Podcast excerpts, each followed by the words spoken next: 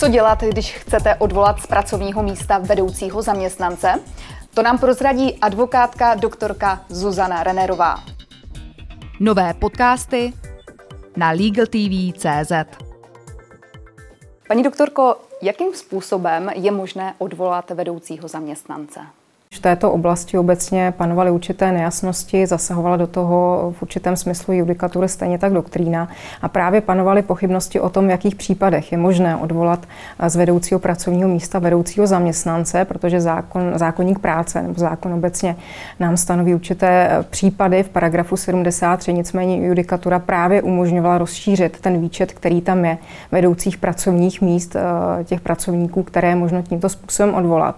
A právě proto, aby byly tyto pochybnosti vyloučeny, aby ta situace byla postavena na jisto, tak aktuální novela zákonníků práce právě eh, stanoví taxativní výčet vedoucích pracovních míst, eh, vedoucích eh, zaměstnanců nebo pracovníků, které bude možné tímto způsobem odvolat.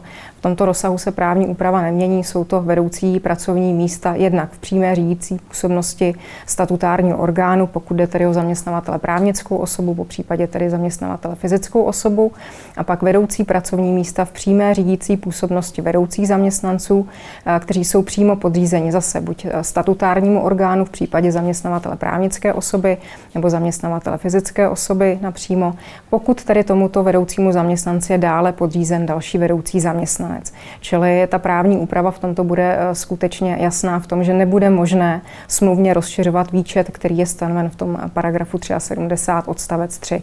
A nutno právě říci, že soudní judikatura umožňovala svým výkladem rozšiřovat rozšiřování tohoto výčtu a právě i duchem té novelizované právní úpravy je to, aby vlastně zaměstnanci často nepodléhali nějakému psychologickému tlaku, kdy se snažili udržet nebo získat nějakou pracovní pozici a na tyto situace přistupovali. Já bych ještě možná jenom obecně vysvětlila, aby vlastně i podle platné právní úpravy bylo možné odvolávat vedoucího zaměstnance eh, z vedoucího pracovního místa, tak bylo nutné současně nadále to bude platit sjednat i to, aby se mohl této pozice vzdát. Pokud by pouze byla dohoda zaměstnavatele zaměstnance o tom, že bude možné tohoto zaměstnance odvolat, ale že se současně nebude moci této pozice vzdát, pak by to odvolání vůbec nepřipadlo do úvahy.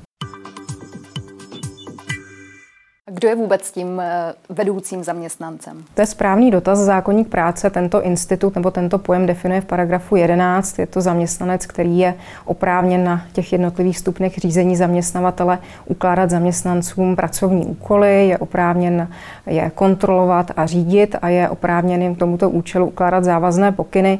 Samozřejmě eh, právní režim nebo podmínky práce vedoucího zaměstnance jsou trochu, trochu specifické, vyplývají z toho jeho postavení. Vedoucí zaměstnanec je například například oprávněn kontrolovat podřízené zaměstnance, pokud jde o přítomnost návykových látek, eh, je možné sjednat delší eh, zkušební dobu a tak dále a tak dále. Ale ráda bych podotkla, že oproti například státním zaměstnancům i u těchto vedoucích zaměstnanců pracovní poměr se zakládá eh, pracovní smlouvou. To znamená, není to jak v případě státních zaměstnanců, kdy, kdy to je vázané na institut jmenování. Ale, jak už jsem řekla, je to určitá specifická kategorie zaměstnanců v režimu zákonníku práce.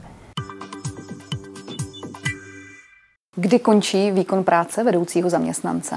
Podle eh, úpravy, která předcházela této eh, novelizované právní úpravě, platilo, že ke skončení eh, pracovního místa vedoucího zaměstnance docházelo až den následující potom, co došlo ke vzdání se tohoto místa, po případě k odvolání. Ale právě proto, že to vlastně nedává rozum, protože zákon na druhou stranu nestanoví taxativně důvody, kde je možné vedoucího zaměstnance odvolat, Samozřejmě velmi často to bývá v situaci, kdy zaměstnavatel se zaměstnancem, vedoucí zaměstnancem není spokojený, tak nedává smysl, aby vlastně na té pozici ještě, ještě se trvával den potom, kdy, nebo kdy k tomu odvolání nebo vzdání se dojde. Čili ta novelizovaná právní úprava stanoví jednoznačně, že k zániku pracovního místa vedoucího zaměstnance dojde přímo v den Eh, odvolání z tohoto místa, případně tedy v den, kdy se tohoto místa vzdá. Eventuálně, eh, pokud v tomto odvolání nebo vzdání je uveden ten pozdější, pak by ty účinky nastaly k dnu pozdější. Já bych ještě možná ráda podotkla, že eh, pokud dojde ke vzdání se tady této pracovní pozice, případně k odvolání, tak to samozřejmě zase nevede ke zániku pracovního poměru. Ale právě i proto jako apeluji na zaměstnavatele, zaměstnance věnovat této oblasti patřičnou pozornost, protože zejména tady z pozice zaměstnanců, protože na druhou stranu v situaci, kdy dojde k odvolání nebo vzdání se té pozice, tak zaměstnavatel je povinen nabídnout zaměstnanci pozici, která odpovídá jeho zdravotnímu stavu a kvalifikaci. Pokud je odmítne, nebo pokud zaměstnavatel takovou pozici nemá, to se může stát z objektivních důvodů, pak se uplatní fikce výpovědního důvodu a zaměstnanec je skutečně v ohrožení, protože ten pracovní poměr může skončit. Takže opravdu apeluji na to eh, dbát tomu zvýšenou pozornost i vůbec při formulaci pracovních smluv, protože, jak jsem řekla v úvodu, pokud zaměstnavatel eh, pouze zapracuje možnost odvolání, ale neumožní zaměstnanci se té pozice vzdát, tak by vlastně toho zaměstnance nemohl odvolat.